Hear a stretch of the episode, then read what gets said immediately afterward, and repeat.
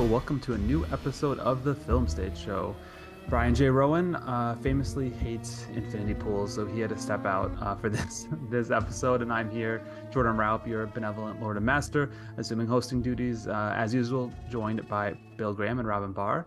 We're going to be reviewing Brandon Cronenberg's Infinity Pool, which is now in theaters and recently available digitally. So yeah, we're delighted to also be joined by special guest Josh Bell. Josh, would you like to introduce yourself? Sure. I am special guest Josh Bell. I am a film critic and writer and the co-host of the podcast Awesome Movie Year with comedian Jason Harris. And I write for a whole bunch of various outlets that would take half the podcast to name, but I'm happy to be here. Nice. Well, we're very excited to have you to talk about this film. And before I get to kind of the preamble, Bill, Robin, anything... Robin, would you like to share a little update on your current situation for the listeners? Oh, yeah, sure. So if people haven't heard the last couple of episodes, I actually recently had double jaw surgery for medical reasons. As my lovely co-host Brian likes to say, I had my jaw consensually broken. I am about 3 weeks into healing, so if I sound a little strange, it's because my face is very stiff, swollen, and the entire bottom half of my face is numb. So apologies for not sounding like my normal self, but I am doing my best. A perfectly Cronenbergian setup for this podcast. So. Exactly. Talk about body horror. Exactly. No, well, I'm glad you're feeling a bit better. And yeah, like I said, each episode from here on in we'll get better for you, hopefully. So that is good. All right. Fingers crossed. Yes. Yeah, exactly. Well, yeah, as everyone who has listened before knows, but you can follow us on Twitter at Film Stage Show, email us podcast@thefilmstage.com. You can become a patron of this podcast by visiting patreon.com/thefilmstageshow. For as little as $1 an episode, you can get access to our private Slack channel and a first crack at our raffles and other fun stuff. And as always, this episode of the Film Stage Show is brought to you by MUBI, a curated streaming service dedicated to elevating great cinema. From iconic directors to emerging auteurs, there is always something new to discover. With MUBI, each and every film is hand-selected. It's like your own personal film festival, streaming anytime, anywhere. And recently, they have some pretty great films, two of my all-time favorites. They have Bong Joon-ho's The Host. You guys fans, have you seen The Host? Yes, I have, actually, yeah. Yeah, yeah, The Host is great. Yeah, super fun. So yeah, their little synopsis says, having turned the police procedural on its head with the magnificent Memories of Murder, director Bong Joon-ho looked to the kaiju movie for his next genre recalibration. A supremely entertaining monster mash, The Host marries political satire to family drama in an action extravaganza for the ages. So yeah, highly recommend that one. And then they also have actually one of my all-time favorites that I only watched for the first time last year, but it instantly vaulted up there for me, which is Albert Brooks's Modern Romance, which is a dark comedy masterpiece, just hilarious. So highly love recommend him. That. Yeah, he is the best. He's kind of undersung. Yeah, agreed. I've been revisiting because I had not seen them when they came out, obviously, because I was way too young, but his kind of all the films he's directed, and they're all pretty great. So yeah, hopefully he makes some more one of these days. Did he also direct Defending Your Life? Yep. Yeah, that's a really good movie. Yeah, that. And then I haven't seen, he's done the one USA is in the title. I forget the one that Lost in America. Yeah, that's the one that I have not seen. But yeah, he's really good, really smart director. So yeah, you can try MUBI for free for 30 days at mubi.com/filmstage. That's mubi.com/filmstage for a whole month of great cinema for free. So definitely check that out. So yeah, we are here today to talk about little Davy Cronenberg's son made a movie called, I should say, Little Brandy Cronenberg. So obviously last year we got Crimes of the Future from his father, and this year we have Brandon Cronenberg's third directorial feature after Antiviral and Possessor, which is Infinity Pool, which premiered at Sundance, and then in a rapid succession, Neon released it during Sundance, pretty much, which is kind of a rarity. And yeah, I think it was a smart move, kind of riding the buzz off that. But we'll talk about it. So yeah, I'm gonna just have a little synopsis here, and then we'll jump to the trailer, then we'll dive into our thoughts. So, guided by a seductive and mysterious woman, a couple on vacation venture outside the resort grounds and find themselves in a culture filled with violence, hedonism, and untold horror. A tragic accident soon leaves them facing a zero-tolerance policy for crime. Either you'll be executed, or you're rich enough to afford, or if you're rich enough to afford it, you can watch yourself die instead. So here's the trailer for Infinity Pool. I don't understand why we're doing this. We barely know these people. It's one day. Let's mix things up a bit. Hi! You're just happy you found your fan club. I've been waiting 6 years for your second book. Is it coming out soon? I'm working on it. What do you do for money then? You married rich. Well, I actually came here looking for inspiration. All right. And we're back. So as always, we'll kick off with our guest for some nutshell thoughts before we go around, share our own thoughts, and then dive into deeper into the film. So Josh, do you want to kick things off? What did you think of Infinity Pool?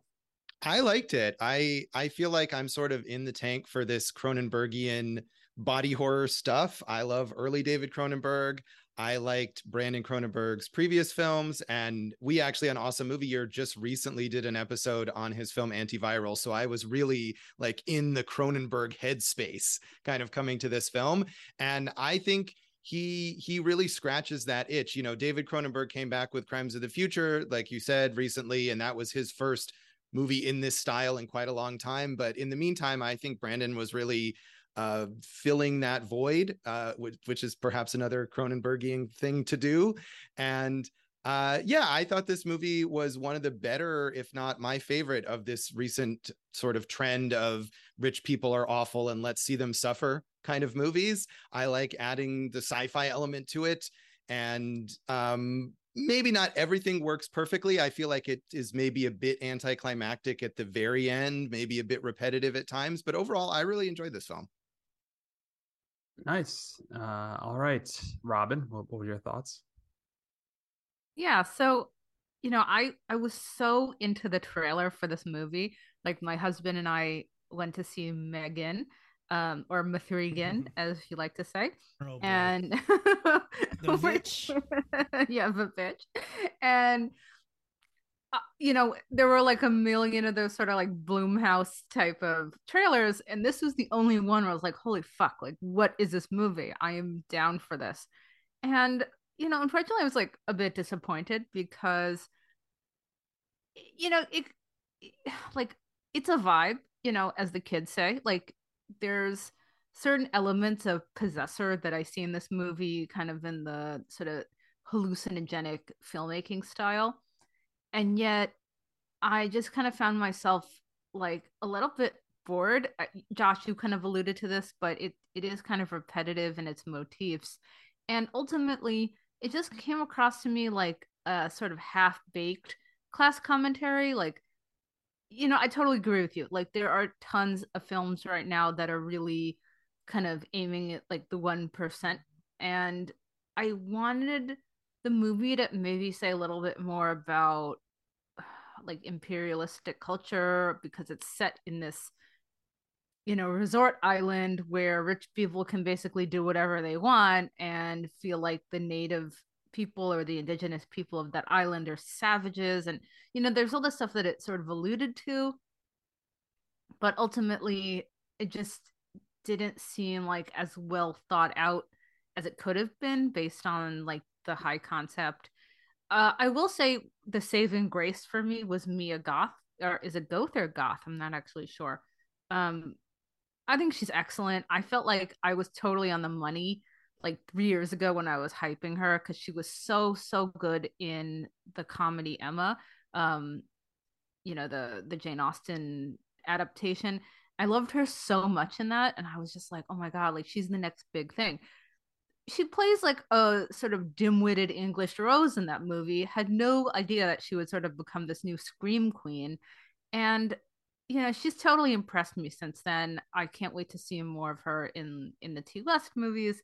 And, you know, she's just like so weird and interesting. And I don't know if it's her eyebrows or something, but she does crazy so well. So I loved her in this. That probably elevated the movie for me because she plays such a strange character.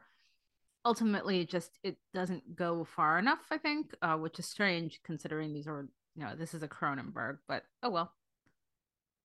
Nice. All right, Bill, what did you think? Yeah, I think it goes plenty far. I do think maybe it doesn't say enough. And I think this film is all show, no tell. And so it is showing us so much, but it doesn't kind of hit you over the head with what it's trying to say. But at the same time, I think it's lacking in that. I think it doesn't go far enough in that way, in what it's trying to say.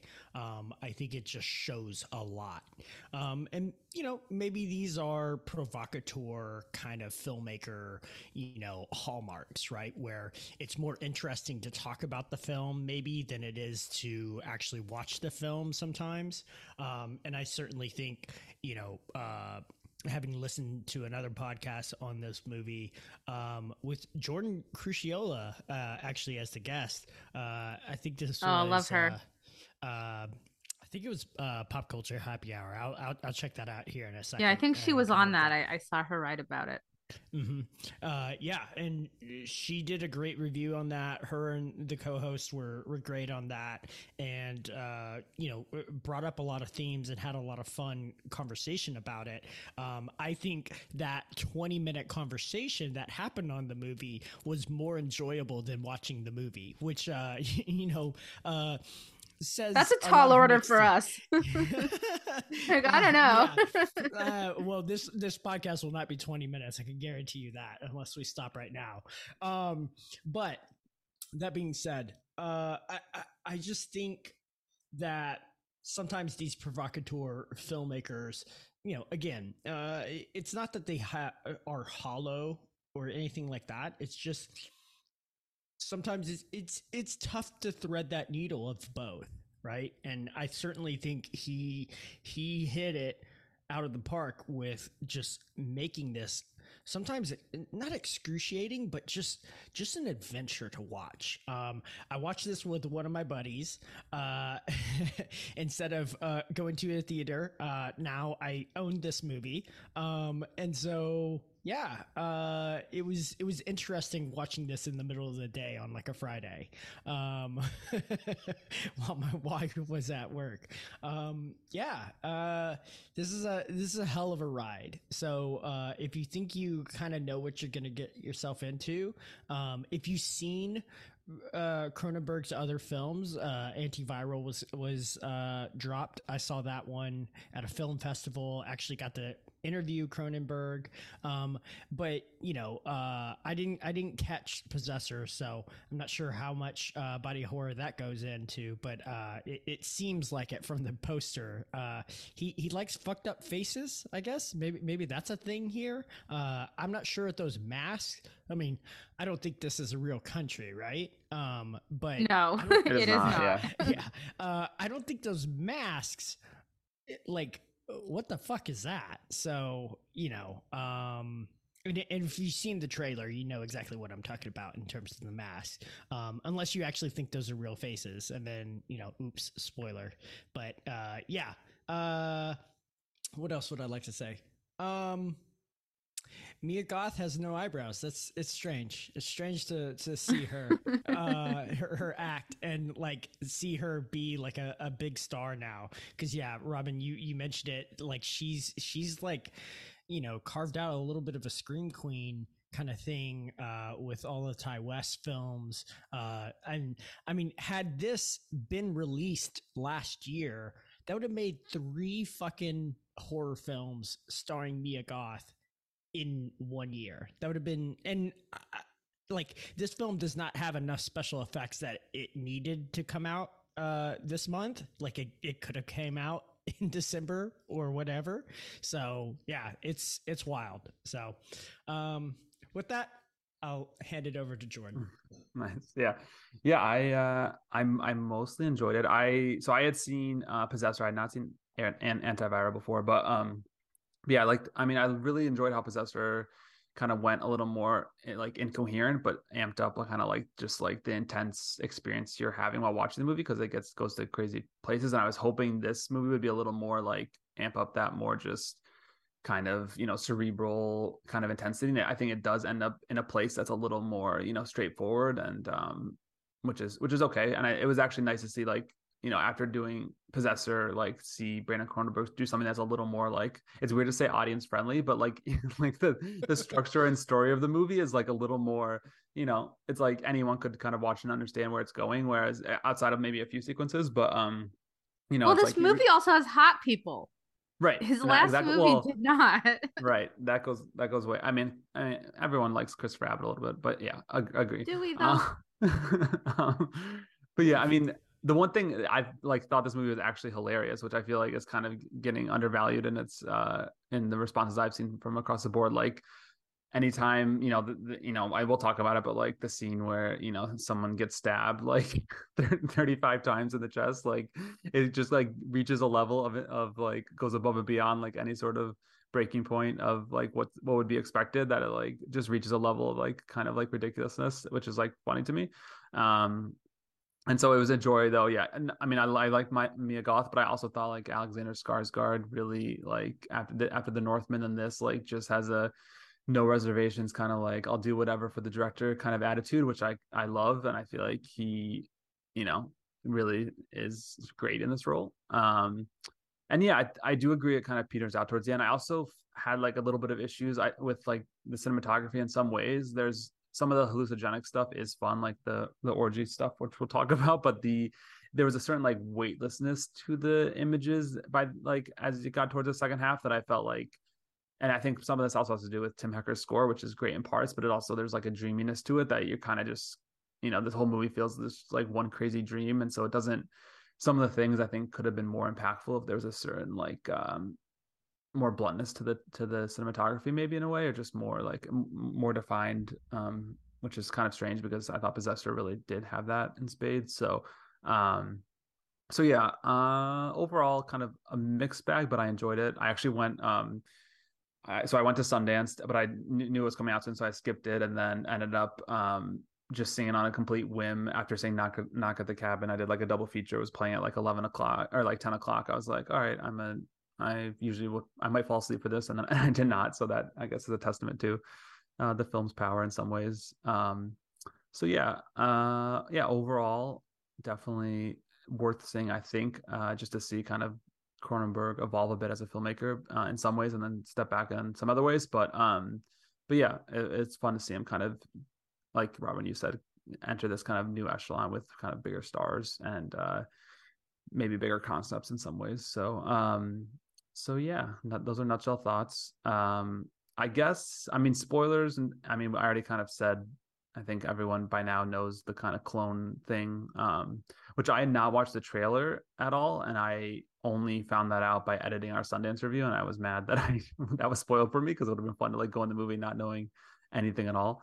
But yeah, I guess to start things out, I mean, what did people think of kind of this concept in general? Like for me, I really enjoyed how they didn't try to over-explain any sort of mechanics of how this happens or any of the sci-fi elements. They kind of keep to just, you know, this is it, this is what happens, and then this is just how they the characters kind of cope with it. Yeah. Do we want to hop into spoilers? Is that where you're kind of opening the floor to? Yeah. Or I think why not? Let's do it. Yeah.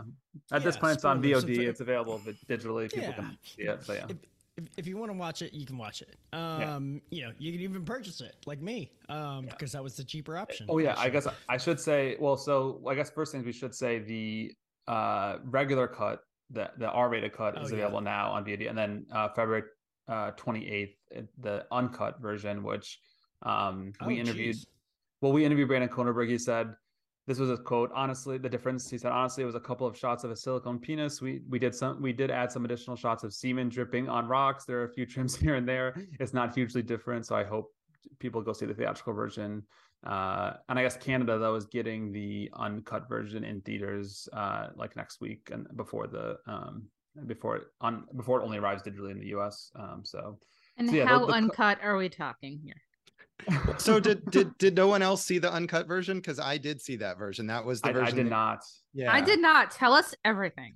Yeah, well, I didn't see both, so I can't say. And really, what Jordan is describing is pretty much what I had read. And the close up of the ejaculating penis certainly is a memorable shot in the film, and I guess maybe isn't in the uncut version. Nope. Or isn't in the so didn't see it. To confirm, this is when they're on the beach, right? And she gives him like an impromptu hand job. Yeah, you just see the semen splash kind of on the rocks, or sand, I guess, on the ground a bit in the regular version.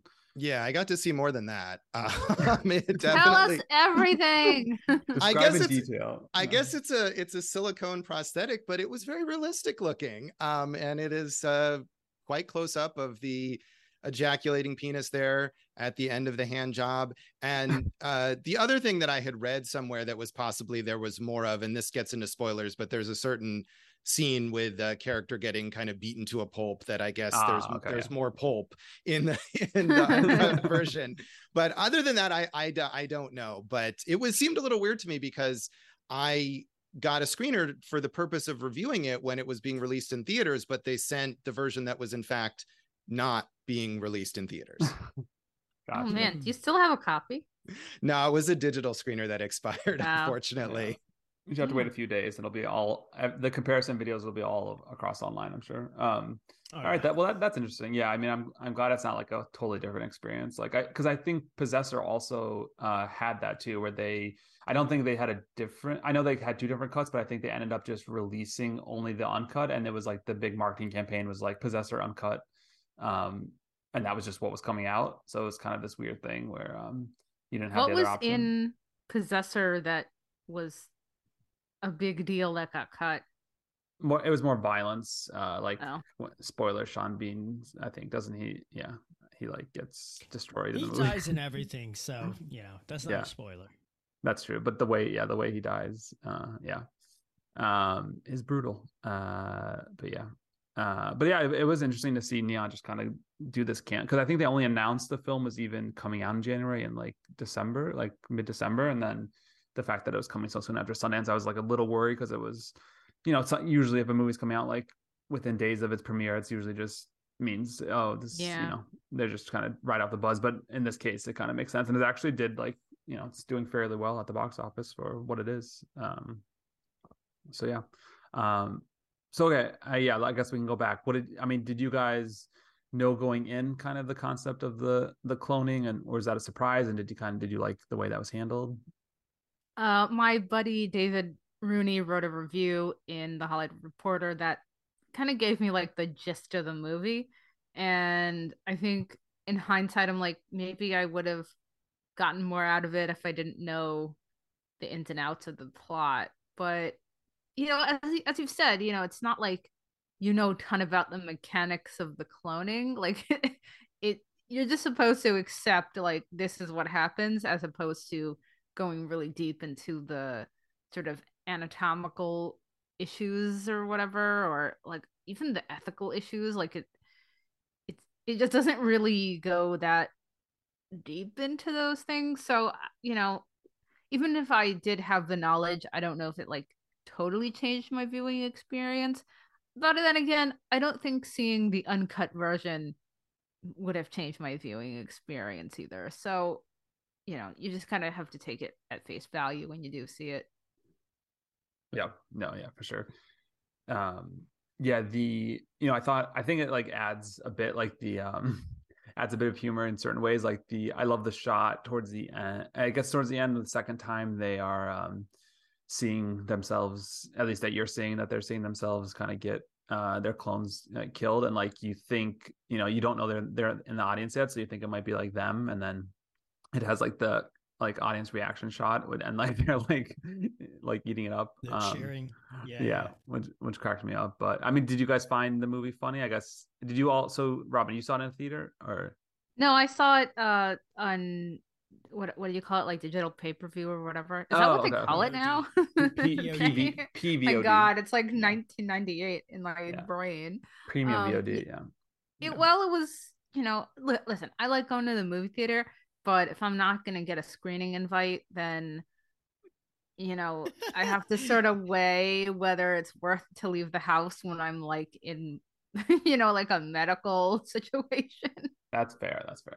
I just have to, yeah. I have to support the Cronenberg family after Crimes of the Future was disappointingly received. So no, I understand. No, it would have been more enjoyable in the theater because I felt like there are some distractions in my sphere that like would have been a bit of a different viewing experience, and it would have been kind of nice to see it with other people because I do like gauging the communitas experience against, you know, my feelings of the movie. Like, yeah, did a joke that I thought was really funny land with everybody else, like that kind of thing.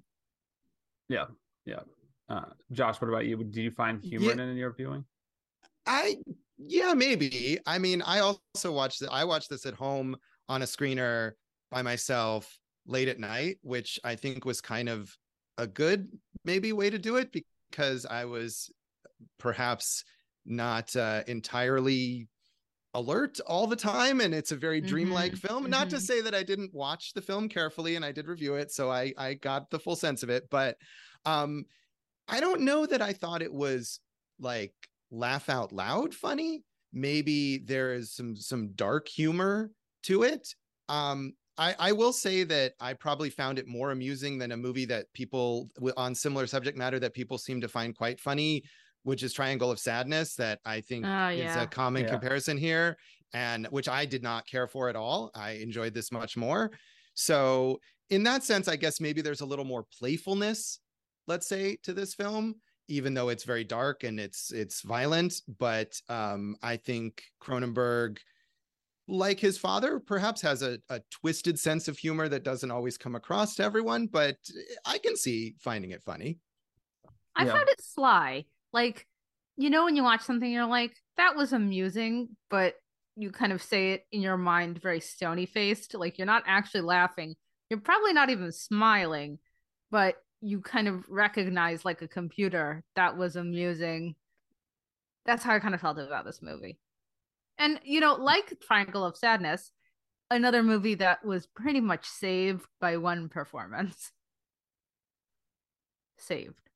Yeah, Dolly, right? Yeah. I feel like at least like with Cronenberg, with this movie, he's like he believed in the concept so much that it's like he's pushing it to deeper levels where it feels like for Austin, it's like each set piece is like a way to just kind of crack a joke that may or may not work, and it's like it's, you know, very kind of more full of itself, I would say. Whereas like it's fun. Like I feel like he sold, you know, the world of Infinity Pool was like completely sold for me. Like I really liked how, you know, he created this, you know, the environment, and like even this, I guess he made it, the language that is in the film is entirely made up, that he like wrote out. The Lee Tolkien language. Yeah.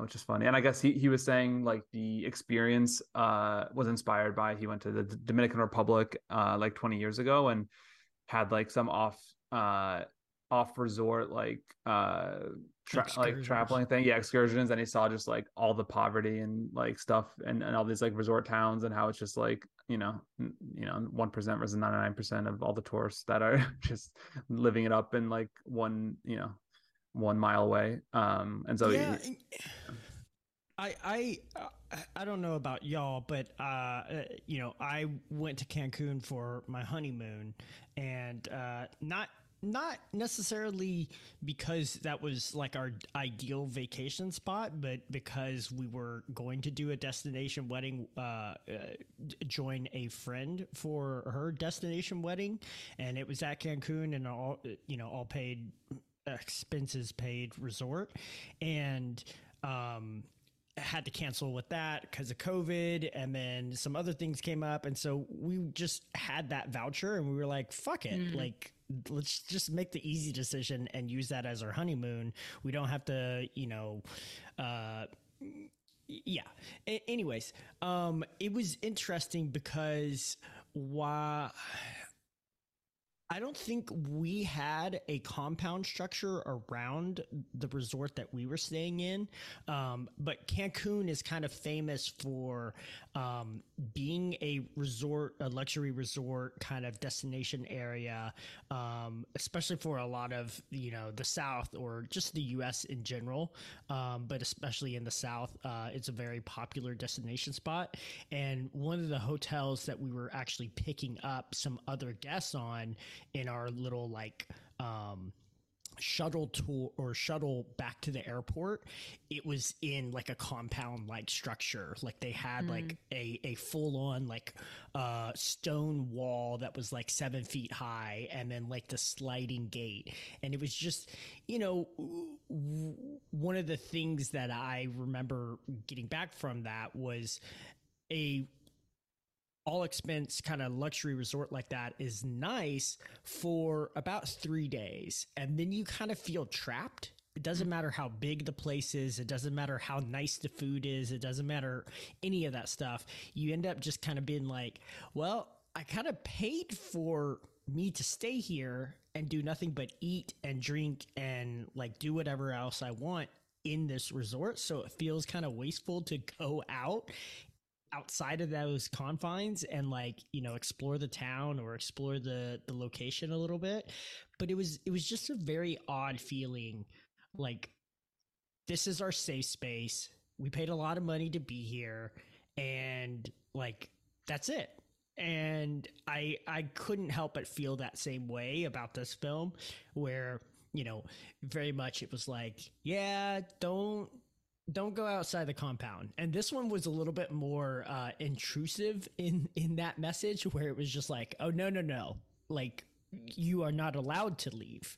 Not like, oh, be safe when you leave. But no, like you can't, you know, to the point where like they have no way to like get back into the compound. I thought that was such a crazy, like, when you say sequence. Compound, you mean the resort.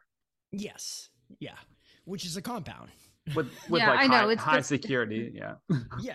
Yeah. You know, when I think of a compound, I think of like Mormons, you know, kind of living off the grid, yeah. As opposed or like Alcatraz. To like, no. Yeah. Yeah. Well, but like it's more like, you know, we talk about like drug dealer compounds or whatever. That seems right. Like more like what it is, where these people are living in opulence while there's horrible poverty all around them. That's kind of what it reminded me of. Yeah, absolutely. So Josh, I mean, you know, one of the things I know about you is that you're not like the most vacation oriented person. So I was curious kind of your take on this, and like, I don't know if you've had experiences that mirror this, because like you seem almost like allergic to the type of, you know, traveling that is happening in this movie. Like, I'm just curious your sort of personal thoughts.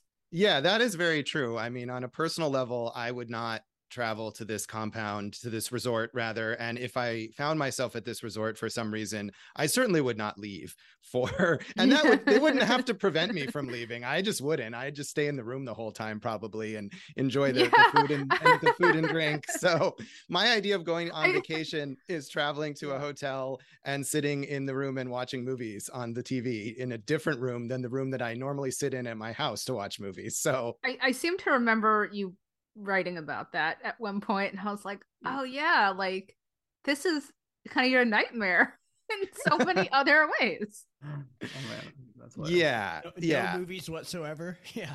Right. What are they doing? They're not watching movies, or they're not satisfied with just watching movies or reading books. I mean, he's a writer. Come on, just read a novel. Enjoy yourself. So honestly, yeah. Resort seems so boring to me. And I say this as like an avid traveler. Like my girlfriend's and I went on a bachelor party like a year ago, and we went to Puerto Rico, and, you know, we stayed at this like really nice hotel, and I was like digging the hotel, and like not all, but like a few of the other women on the trip really just wanted to like sit at the pool all day. And it was a nice pool, and it had like a swim bar and all that kind of stuff.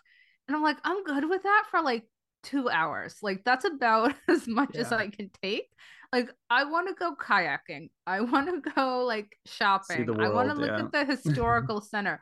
Like, I just can't sit around the beach. I can't sit around the pool for like the whole day. That's just wild to me. I know some people love that. I just can't do it. Yeah, you need to go hit someone with your car and just like see what happens. I just want to see someone bleed, man. Yeah, I guess I had not seen that movie The Forgiven last year, but I guess it like has the exact same plot minus the sci-fi element. Like it's Ray Fiennes and Jessica Chastain. What do you mean sci-fi? Well, like they hit some. They're like on a vacation.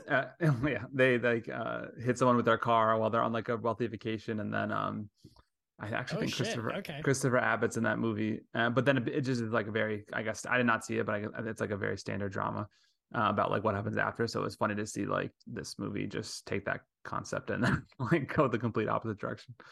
But yeah, I mean, talking about the acting, I like Mia Goth. I had not seen either the title. Well, sorry, I saw X and I did not like it, so I skipped Pearl. But everyone's saying Pearl is like 180 degrees better. Yeah, but yeah, I mean, she definitely has impressed. And like, I mean, her first movie was Nymphomaniac, so like when you come out of the gate of that, and then I remember A Cure for Wellness, she was like extremely memorable in, and then High Life and Suspiria, and then yeah, it's kind of crazy her and Emma. She's amazing in Emma. Yeah, I know she is good in Emma. Yeah, Cure for Wellness. That's yeah, Gore Verbinski's. Yeah. I love that movie. I think that's a super underrated movie, A Cure for Wellness, and it seemed to have killed Gore Verbinski's career, but it was worth it. So sad. I know. I agree. Yeah. But yeah, I mean, I love like the first dinner scene they have together with like the two couples, and you can just tell like, like no good is gonna come from this, and it's like, it's so well shot, and then yeah, I mean, how it kind of progresses is great. I mean, did you guys like the way kind of Cronenberg shoots? I love how he has like the extreme like close-ups on the, like actors' faces, like when they're going through certain things. Like I feel like, you know, so many other directors would kind of maybe like pull back a bit, and he's like, you know, when Skarsgård's going through the worst of his shit, he's just like locked in on him in like uncomfortable ways. I feel like that like adds a lot to the movie. And then I did like the way like the orgy scene was shot. Like it pushed a bit further than I thought it would in terms of like the kind of hallucinogenic feel. But yeah, it makes you wonder if like that was an actual like on-screen effect that he was kind of pulling off, or if that was all like just post and digital, and just took a standard frame and then fucked it up in post, you know? Yeah. Because, seems like a mix, I would say. Like probably the lighting was heavily, you know, on set, but then a lot of the effects were in post, I would guess. Or whatever. Yeah. Yeah. Yeah. Yeah. Do you think sorry, I was just gonna say, like, you know, obviously Brandon is compared with his father a lot, but I sometimes think that he's almost more influenced like by Kubrick. I actually got like a Gaspar Noé kind of feel in this movie, but yeah. Well, I mean, there's like, you mean like kind of Eyes Wide Shut feel here, like the. Well, not even just that. Like you can almost say like Clockwork, like that. Yeah. It in some ways is more of a thematic cousin to this movie than you know a standard orgy movie or whatever. Yeah, well, it definitely reminded me a lot of Eyes Wide Shut, which I happened to have rewatched like right before this, and the theme of. I think the Tom Cruise character in Eyes Wide Shut and Skarsgård's character in here have similar sort of positions in life where they're adjacent to the like 1% of the 1%. Like no matter how wealthy they are, they're still outside the like inner circle, and they're desperate to get in. And the people in that circle are just looking at them and laughing at them while they attempt to sort of receive their approval, and are willing to debase themselves in various kinky sexualized ways in order to get into that inner place that they really want to be. I think that's a good comparison. I've been watching this show called Dangerous Liaisons, which is obviously based on the novel. It's sort of like a prequel, you know, or reimagining. And it's very much about, you know, social climbing and exactly what you're describing, like the joy of the nobility, seeing people try to raise themselves up, and how it's entertainment to them, it's hilarity to them. And I think that was actually exemplified very well in the scene toward the end of the film where Mia Goth kind of reveals herself as, or she tries to do this like infantilizing thing with James, where she starts doing like baby talk. And I loved that scene, actually, because first of all, she's just like totally deranged, but at the same time, you know, you start to really see the glee that she has taken in this whole process. And it, you know, he starts to understand the conspiracy behind this whole thing, which is that, you know, for shits and giggles, this couple or this woman kind of ingratiates herself with somebody that she thinks of as like a social loser, and gets him to, as you said, like continuously debase himself. But the way she's sort of patronizing him is just so good. And it's so, I don't know, just like very, it's very, you know, 18th century France to me, like right before the revolution, just how gross the upper classes can be, and how much, you know, that's just like an everyday experience for them. You know, there's this great scene toward the end of the very movie where Skarsgård's on the bus, you know, they're on the way to the airport, and he's just like listening to Mia and some other chick just talk about like how boring it is at home and all the errands that they have to do. And he's just like, the look in his eyes is like, holy shit, like this is nothing to them. This is like pure quotidian life. Yeah. I think one of the things that's interesting is if you take this and you have like a double feature with the first Purge movie, I think they would probably bounce off of each other really well, where it's kind of like this is their annual like get out of jail free card, and they can just have a debaucherous weekend and then come back and go back to their normal lives, you know, and they have this kind of outlet. I don't know if it's necessarily like a fantasy thing that some people have, like, oh man, what if I could just like get away with anything for like a weekend. You know, I think one thing that's important to remember is this film does a great job of them telling you at the beginning when you know, when he realizes what is happening, that, you know, he's basic, that they've also gone through this experience, is that they're like, isn't it like crazy the first time that this actually happens? Like you're freaked out, you're scared, and then you have like this kind of like internal struggle over whether you're the actual clone or not. And they kind of highlight that it was kind of a fucked up experience for them as well. But because they've gone through it so many times, by now they've become numb to it, and they no longer really are affected by it. Or maybe they are, and they're just not willing to admit that, right? Maybe it's taking a piece of their soul slowly each time it happens. Yeah. I kind of wish the film got like a deeper into that kind of psychology more, because I feel like when you set up this premise, it's like going to be fairly obvious that he's going to like come across his own clone at some point. And then like, I don't know, like when he comes in the house and there's the, you know, guy with a, you know, bag over his head, or the, you know, the covering on his face, and you're like, you're not, you know, then he's like, they instruct him to like beat him up. It's like, I like, as soon as that started happening, I was like, oh, this is like so obvious. And like, and then it just kind of, I feel like that from that moment on, the movie kind of petered out for me. And then even like the scene you're talking about, Robin, like at the, it was a funny, like kind of coda at the end on the bus, but it's like, it's just so 180 from like the insanity before that it feels like it's just kind of a gag at the end, and not like any sort of like believable through line for the characters. And not that I know, like by that point, it's kind of, everything's gone off the deep end and he's not trying to go for that, but it just kind of like, I'm more, rather than like leaning in and like being more interested in the journey, I kind of ended up tuning out by that point. I felt the same way, honestly. That's why it, you know, it sort of picked up maybe for me in like the last two scenes. Yeah. But a lot of the middle to me is a little bit muddled. I think for exactly the reasons that you're describing, because it doesn't go deep enough into the philosophical quandaries that it's bringing up. I feel like maybe he's less interested in the philosophical ideas and more interested in the psyche of Alexander Skarsgård's character.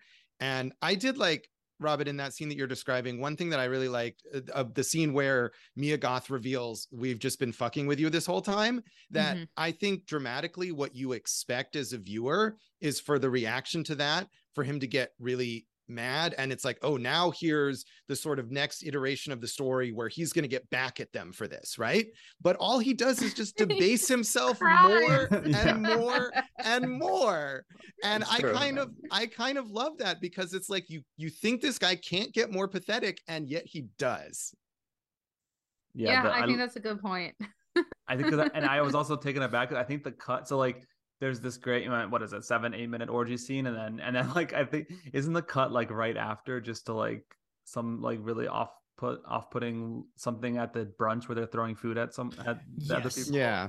Yeah. I remember being like, okay, he's like trying to fuck with us a bit, where you think it's gonna like, you know, potentially get sexier, and it just gets like creepier and more disgusting. And yeah, no, I did enjoy that. Yeah, but you know, I agree. I do like, I think Skarsgård like definitely carries you through, because he's, I don't know, watching him like, who's like, he could have a career that's like, you know, Thor type, super, you know, like he could like go down the rabbit hole of just like, I'm gonna be a like suave leaning man, and to see him like kind of take on stuff like The Northman and this and just other things is like, it's kind of a joy to watch and just go for it. Yeah, he definitely knows that he's a pretty looking human, right? And he's like, what is the thing that, and arguably, you know, Mia Goth is the same way, right? She's a former model, and stuff like that. And, you know, he's coming off of, I don't know when he made The Northman compared to this, but he certainly doesn't look like he's in the same shape, body type wise, not like stature, but you know, I think it is interesting when some of these, you know, very prototypical kind of leading men end up going down these rabbit holes where they're just like, nah, I'm into this weird ass shit, right? I think like, he's always done that though. Like, yeah, he's a pretty face, but he did True Blood, so he played like a fucking weird vampire dude. He did, oh my god, what's that show called? Well, I was gonna say he also had Lars von Trier earlier with Melancholia, but I mean, he tried, like, I feel like, oh yeah, I forgot he was in that. Yeah, and obviously Northman, which was like totally, you know, a totally wonderfully unhinged performance. And he did, he played the villain in the show, oh my god, what is it called? It was like that drama with like Big Little Lies. Jesus. Yeah. I mean, he played somebody that was like a fucking cold-hearted motherfucker in that show. Yeah. Like, this guy, even if he doesn't do horror in the same way that like a lot of other actors does, he definitely courts it. And his brother is also a bit of a scream queen himself. No, I know. But I feel like Skarsgård's career is funny because there is times throughout his career where he tries to like take a big swing with a blockbuster, and then it always fails, like Battleship and... Tarzan, and then even, I mean, I hated it, but Godzilla versus Kong, which I know was kind of a hit, but like, I feel like, but he's so like, you don't even remember that he's in that movie. So like, I feel like there's, you know, if you look at his career, every interesting project is like usually on the smaller scale, even though he's trying to do bigger things throughout his career. And then hopefully he'll just like, I don't know, give up. I think he's just really leans into the weird. Like, yeah, I'm okay with that. Yeah. I just realized that he also starred in Mute, which was, you know, Duncan Jones, like this famous, like, you know, project that he had for such a long time. And then it kind of got released with a whimper. You know, I mean, certainly if you look at the cast, and Brian and I have joked about it, like if you look at the cast of Tarzan, you're like, holy fuck. Yeah. Like, how the hell did this movie not like make a ton of money at the, you know, and apparently it's kind of, you know, middling to bad. And same thing with me. Does anyone give a shit about Tarzan? Like, as a cultural entity, I mean, though? Warner Brothers did, and hoped that other people would. But yeah, no, I mean, I agree. I don't think it's like, you know, people aren't dying to see the latest Tarzan, as we know. But But yeah, no, movie people have a tendency to see it, you know. It's also like a cultural remnant of colonialism and stuff that people just don't relate to as much today. But it's IP, so they'll do something with it again eventually. Yeah, it's IP, but also, you know, don't discount the Disney machinations to like update it and, you know, give it a fresh coat of paint and all of that. I don't know if Disney owns the rights to Tarzan live action or not. Sounds like maybe they don't, but you know, maybe that's in just general public or public domain by now. But yeah, I mean, I think you can update things that have troubling like colonialism ties and stuff like that, all of that stuff. So I think there's a healthy way to, you know, exercise those demons in a way, where it's like it's IP, but also I'm gonna update it so it doesn't suck. Not as much. All IP is created equal, like sure. But as long as it has the name recognition, I think, Bill, that you're right, that they could strip everything else out of it except the loincloth and the word Tarzan. And because people have some sort of association in their mind that that's a thing, that that's all these studios are looking for sometimes out of these IP properties. Yeah, I mean, the way that could be developed is it is completely different, not related to the IP at all, and they just slap Tarzan on top of it. And they're like, oh, well, what if we just called it Tarzan? And someone's like, will that get it financed? Yes, it will. Okay, let's do it. You know, I mean, that's happened all throughout Hollywood, whether you look at like the third Die Hard movie or whatever, you know. Yeah. I was going to ask for you guys who, going back to the film, that you, for the half of us, I think that I've seen Antiviral. Can you kind of chart the evolution of like Cronenberg's career, or is it, because Antiviral, I feel like most of what I've heard, it felt like a nice like swing, but not like a great movie overall. Is that, it feels like he's really kind of expanded what he's doing with each film. Would that be fair to say? Yeah, I think so. But I think that all three of his films are stylistically and thematically similar. And I actually, again, for the podcast that we did on Antiviral, also watched his short film, Please Speak Continuously and Describe Your Experiences as They Come to You, from 2019, which deals with a lot of the same thematic and stylistic stuff. So I think you can see him maybe refining what he was doing, but I think a lot of the ideas of it, and Antiviral deals with a lot of like celebrity worship and, again, you know, class structure and things like that, that is prevalent throughout his work, and the body horror aspect of it that maybe comes from his father. So I think all his films are solid, but I do think if you watch them all in succession, you might think, okay, this guy has one idea that he's just sort of dancing around a bunch of different ways. Interesting. Okay. Yeah, I'm curious to revisit after really liking, you know, Possessor and then this to an extent. And I think his next project, which is interesting, is the J.G. Ballard adaptation, Supercan, and it's going to be for TV. So I'm curious to see like what if he has to like kind of, depending what I don't know if it's been picked up by a certain place yet, but I think it's it'd be interesting to see if he has to tone down things down at all. And obviously there's, you know, the Crash connection with his father adapting Ballard. It'll be interesting to see what he does there. Is this going to be another one of those like wackadoo Pomo adaptations, like the White Noise film? No, I don't think, I've not read Supercan, but I don't think it's as like below, like it's not, the source material isn't as like beloved, and like I don't think he has to stick to it, you know what I mean? It's not like, I feel like White Noise was like slavishly trying to do something with the source material because it was so, you know, I guess I should say it's not like unfilmable like everyone thought White Noise was, which potentially was true. So potentially they were correct. Yeah. I'm just trying to think of like if someone tried to do DFW, like if, you know, yeah, like Infinite Jest, like even if you did that as a TV series, it's just so hard to imagine. No. Yeah, I'm trying to think. Is there anything else in Infinity Pool we haven't touched on? That I thought this was kind of touching on what y'all were talking about a little bit before.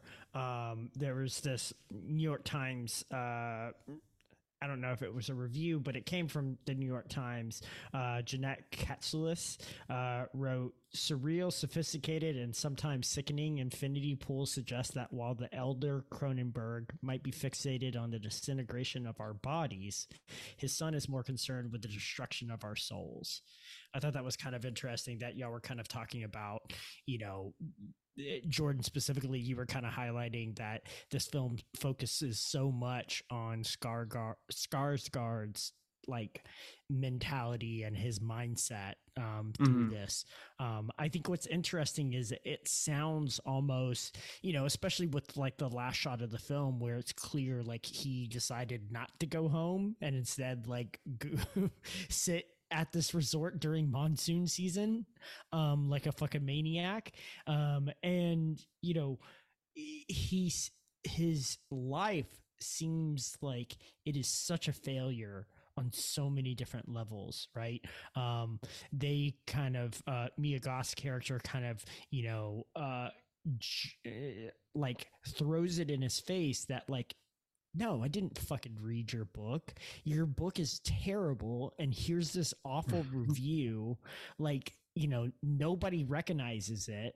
Nobody knows who you are. Like nobody else at this resort recognizes who he is." Right. And, yeah. And know, it's also revealed he's living off his partner's wife's, money, who's like it seems like her father is the one that actually published his book, right? Yeah. As almost like a favor, like maybe like a wedding favor in a way or something like that. You know, it just sounds like he's not really been able to kind of find success anywhere else in his life except, you know, he's a failure to launch. I'm not sure. I've never seen that. So, I mean, I'm not necessarily referring to the film, but like, okay. Is that a common phrase? I've never heard that before. Outside, I don't know. I just, it's the idea. Like he just never went anywhere in his life. I mean, his wife even talks about this, like, "Oh, my father told me never to marry a writer. So that was the first thing I ever did." Sure. Uh-huh.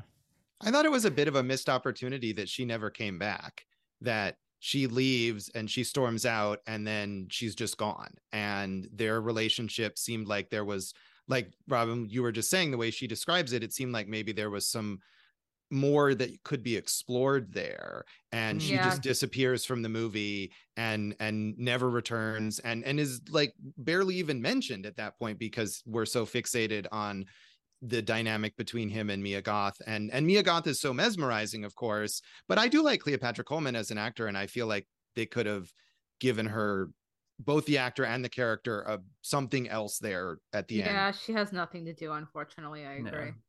No. Agreed. I did find that phone conversation interesting where he's just like, "All right, I'm going to head home." And you can tell like she is not being combative over the phone. And you're just like, is this actually going to happen? Like, is he just like, I just expect that conversation to go, "Hey, I'm coming home." And her going, "No, you have no home. Like you're at, like, I've already taken all your stuff. It's on the curb. Like, you're not coming back into my house." You know, I found that interesting that he even had, you know, I don't know. Like, like I said, it just didn't seem like she was very much pushing back against him actually coming home. Well, so as the end kind of proves, you can't go home again. I mean, like literally, but also figuratively, like he can't just go back to his old life. He needs to do his penance. He's been actually changed by this and everybody else hasn't, right? Well, right. We don't know that if they have or have not been changed. They've just, this is their new normal. Mm-hmm. I think one of the things maybe there too is the idea that because the wife you know, she is part of this upper echelon that he is trying to get into. And so maybe she could take him back because she's in a way like these other people, even though she's not going to participate in it. She is so above everything, being at this level of wealth, that she can be like, yeah, sure, go do your weird thing where you kill your clone, and then when you're done with it, come home and we'll move on. So it just, they don't give her a chance to delve into that. But I could believe that that could be the case for that character. Yeah, I agree. I would have liked to see her like try and pull him more back towards the center, instead of fluttering in the wind as he kind of ends up doing. I think it would have been more interesting to have someone opposite him, or, you know, kind of tying him down a little bit, and trying to give him like a grounded look at things, versus, you know, once she leaves, it's like all bets are off, you know, and certainly like he embraces that in a lot of ways. He just, like y'all were saying, right? You expect him to be like, oh, okay, well, we'll fuck these people and like let me get the hell out of here, and instead he just fucking embraces it, you know, in a way. Yeah. I will say there's a fun element to not having like a voice of reason in the movie, because it's just like that it makes it just this crazy odyssey, which it does get repetitive, but at the same time it's like, oh, they're just upping the ante more and more, and it's like I feel like it would have been a big like studio note to be like, okay, we need to have this maybe like as we see in other films of this ilk. This so moralistic voice. Right, exactly. Yeah, it was kind of fun to just kind of go down this rabbit hole with them and not, you know, have any kind of grasp to a reality in any way, really. But yeah, I'm also like trying to trudge my way through like White Lotus season 2, and this was much more entertaining so far than that, which I haven't. Oh my god. But, total disagree. Disagree? You like it? I love White Lotus.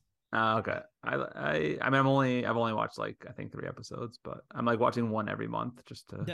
That's another. That's another show where they clearly are not like maybe they are at an all inclusive. I don't know, but they are, because they eat at the fucking restaurant every night. Yeah, well, yeah. That's the criticism. That's production budget. Is you are fucking in Italy, right? And it's like, fucking go to a different restaurant. Do not eat at the hotel restaurant, you fucking maniacs. Like, what are you doing? Go explore the city. Go eat somewhere else. Yeah I mean, it's a narrative choice. They need people to be all in the same place to have those conversations. Well, it's just not believable. It is, though, because these people are so wealthy and so above it all that they're like, oh, I'll be back. Like, it's not like I'm going to miss it. I'll be back next year. Like, who the fuck cares? Like, I'm just going to eat at a hotel bar today, you know? So. Whereas if I go there, I'm fucking like, I got my top 10 of like places I need to hit. Like, fuck you guys, I'm out of here. Like, I gotta knock each of these out. And you know, I remember planning my trip to San Francisco with my wife, and like I had like 20 things I wanted to do, and we were gonna be there for like an extended weekend. And she was like, "Bill, what are you doing?" And I was like, "Well, you don't have to join me for all of this, but I'm going to knock out most of this." I mean, my husband and I did visit 5 cities in Switzerland in 3 days, so you can fucking do it. Wow, that is impressive. No, yeah, we're just insane. Yeah, I usually do like a... We usually, like, we don't go, you know, with a kid now, it's rare, but when we went on trips, it was like 2 weeks we would go and then like go to a country and then do like a third of the time in 3 different spots, and one of those spots was like more relaxing, but the other 2 were like running around a lot. So it's a good balance, I feel like. But yeah, but I'm with you, Robin. I like neat. It's like once I'm, you know, after 2 hours at a place, unless I'm like reading a great book and really want to keep going, I'm like, all right, I can do this any place really. Like, let's go see some stuff. I just get easily habituated. Like, yeah, I remember, you know, like, okay, my friends and I went to Lisbon, you know, back in December, and it was great. But like literally after 4 days, I'm like, okay, I need to anything else. And I'm sure like I could have explored a lot more in the city, but it was like, I got the vibe. Let's move on to a different one. Like, I don't know. I need to change the vibes here. Isn't that the brattiest thing you've ever heard? Like, I realize that's that. But like, that's my brand. I'm a brat. I realize vibes, but I need new vibes. Exactly. And like, maybe they're worse. I don't know, but I need new vibes. But I will say, like, I have been home for the last 3.5 weeks, and I'm kind of vibes. The vibes are like I'm watching like at least 2 movies a day. Like I'm with Josh. Like this is my staycation. Like I'm enjoying it. I'm in my house, which is like a place I really am into, and I'm just kind of laying in bed watching movies because what else can I do when I can't really move my face? So if forced to, you can eat at the hotel restaurant. Really, really depends. Like most of the time I'm going to do the bucket list shit. So probably not, but there are some really great hotel restaurants out there. Now you're just drinking out of a bucket. My spit bucket. My drool bucket. Josh, you're probably just like, yeah, or you could just like go to a hotel in Henderson and watch a bunch of movies. that's not entirely far off. Yeah, I have no contribution to this discussion because I do not travel and I have not watched The White Lotus. Yeah, that's valid. Totally valid. What I know about you, Josh, just because we've known each other for a long time, you know, over like blogs and stuff, is that you don't like people really, you don't like going places or travel or, you know, but like, obviously you are very connected to human stories because this is what you've made your life out of. So I find it so interesting that you sort of use the screen in that particular way, at least how I've sort of read it. No, that's a very good psychoanalysis of me there, Robin. I would, like you were talking about kayaking, like I would never go kayaking, but I would watch a movie about people going kayaking. Like that would be great. I'm all for that. So yeah, I'll watch a nature documentary, but Jesus, don't put me in nature ever, please. So that is my window into the world and into human interaction. That and talking to people on podcasts. That's pretty much all I got. I'm with it. I get it. I am not a hiker, so I kind of feel anytime I see people's hiking photos, I'm like, that's so nice for you. I'm gonna enjoy your photo from the confines of my house. Yes. So happy for you. Yeah. Yeah. Yeah. That's great. All right. Any other Infinity Pool thoughts, feelings? No, I think we covered it. Nice. Yeah. Yeah. I mean, I'm glad I kind of made a bit of a splash. I'm even though like I said, mixed a exactly mixed to positive. And always nice to see the Cronenberg family doing stuff. And actually, Caitlin Cronenberg, David Cronenberg's other offspring, is going to be making has made a film, and I think comes out this year as well. So it's a big year. And David Cronenberg starts shooting his next film in like the next few weeks, I think. So do you know what hers is about, or like at least the genre? Good question. I'm not sure. I know his is The Shrouds, which is like about some Léa Seydoux, I think. Her. I think she's reuniting. I think she works at like a mortuary or something, which sounds about right. Yeah, sounds perfect. Let's see. I'm looking up. Yeah, hers is called Humane. It's a environmental themed thriller with Jay Baruchel, Canada's finest. Yeah. Interesting. Humane takes place over a single day, months after a global environmental collapse has forced world leaders to take extreme measures to reduce the Earth's population. In a wealthy enclave, a recently retired newsman invites his 4 grown children to dinner to announce his intentions to enlist in the nation's new euthanasia program. But when the father's plan goes horribly awry, tensions flare and chaos erupts among his children. All right. It sounds very Cronenbergian. Yeah. I mean, I'll watch it. It sounds like primed for like a TIFF premiere in Canada. So but yeah. All right. Well, I guess if that's it, any other closing thoughts in general? No, but you know, speaking of Jay Baruchel, I know that he in Berlin they just screened BlackBerry, and I'm like really hyped for that movie. Yeah, I really like that Matt Johnson. He did Operation Avalanche, which was fun, and I feel like he did The Dirties, which was fun. And this is like it was his like a big his version of The Social Network, I heard. So that's funny. Well, basically the movie is about the rise and fall of BlackBerry, the cell phones that sort of preceded the iPhone. So I'm down for it. I like an industry movie. Yeah. And Glenn Howerton, as you've never seen him before, supposedly. So yeah, I think that's coming out in June from IFC Films, I think. So cool. Not too far off. All right. Well, if you're listening to this, you probably already heard your top 10 episode, which I have not heard yet because I'm waiting for the file, but I'm curious to hear you guys, your takes. And yeah, I know what you guys are talking about Cocaine Bear, I know, in a bit. And then another, a special episode for the 500th episode of Film Stage Show, which is exciting. Woo! I'm excited. And then we still have almost an entire month to go until the Oscars, which is just crazy. But hey, I'm not ready. Looks like All Quiet on the Western Front is going to take it all, according to the BAFTAs. So we'll see. No, I know. It's, all right. Well, Josh, can you remind people how we can find you? And if you have anything else to plug, now is your chance. All right. Yeah, you can find my writing, like I said, in a whole bunch of places, including Inverse, Crooked Marquee, CBR, and elsewhere.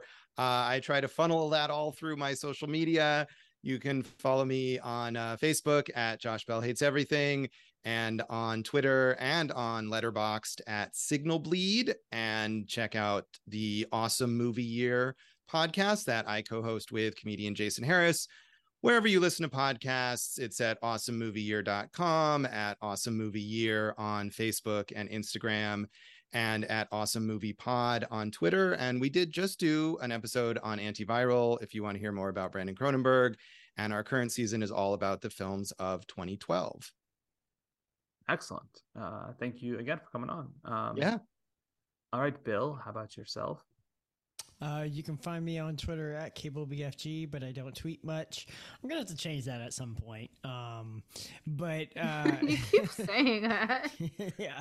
Well, you know, that's one location that people can find me, which is pointless to say, continue to say if I don't tweet, which is what I'm trying to say that maybe I'll start doing more. I'm sure that's not problematic. You can become a verified Facebook and Instagram user now for $12 a month. Did you see Zuckerberg announced that, copying Elon Musk, which is just crazy. Are you serious?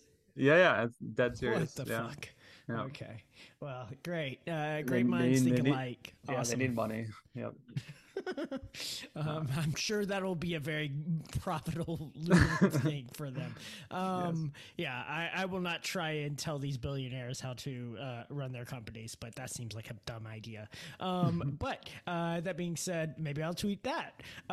Maybe you can also find me on Instagram at Billstagram. I am not checkmarked on that. I don't want to be checkmarked as Billstagram. But I'm also mixing it up on the Slack channel, as always. Always a good time there. Excellent. And Robin? Yep. Well, as always, you can find me on Twitter at ROBYNBAHR. I'm also on Letterboxd at the same name. I also want to remind people who don't already know that I rate out of 4 stars, not 5. The 5th star is dead to me. So if I seem like I tend to rate things fairly low, it's actually just because I'm rating out of 4 stars. And speaking of rating things low, what I love, Josh, is that you say that your screen name is Josh Hates Everything. He really does, because when I follow your Letterboxd, I'm always like, like, definitely Josh hated that one, or like, oh, I'm so glad I agree with Josh on this one because we both hated it. So well, I appreciate that. And I appreciate that you appreciate it. And I do adhere to Sturgeon's Law regarding all this stuff, which is that 90% of everything is crap, but that means that 10% of it is worthwhile. So it's worth getting to that. Exactly. Yes. My Letterboxd ratings is like a perfect bell curve, which I think is hilarious. Like most things that I watch are just like fall in the middle, and then like the very, very tiny percent, like 200 movies is like maybe a perfect movie or something. So I don't know. I guess I'm a tough critic. And what else? Yeah. So, and you can sometimes find my writing at The Hollywood Reporter. And I really do want to thank Josh for being on here. I feel like I was a little cryptic about this, but like, I actually know Josh because we both went to the same college, like not at the same time, but we kind of met through like a blog, like an alumni blogging community years later. So like he's seen me write things, very intimate things about my life and vice versa. So I feel like I just know you very well from that. And maybe you feel like you know me from that other part of my life as well. So this was a special episode for me. Oh, well, thank you. Yeah, it is a very weird thing there. I was wondering if you're going to drop your Plan World handle along with your Twitter. Absolutely not. We don't talk about Plan World. Yeah, I was going to say, Robin has hinted at a lot of extracurricular writing, I guess you could say, that... It's just a mystery. You have to find it. You have to discover on the internet if you can track it down. There's weirdly like a lot of Amherst alums who are film critics, I feel like. There are. And it's all kind of concentrated in those more recent years. And I know you guys had Des Ba on an episode who's another Amherst alum. So work in the Amherst network there. It's wonderful to see. Them. Nice. Oh, awesome. I do. I work it. It's such a small community. So I work it. Okay. Excellent. All right. Well, you can follow me at JP Raup on Twitter. And yeah, and if you missed it before, we are sponsored by MUBI, a curated streaming service dedicated to elevating great cinema.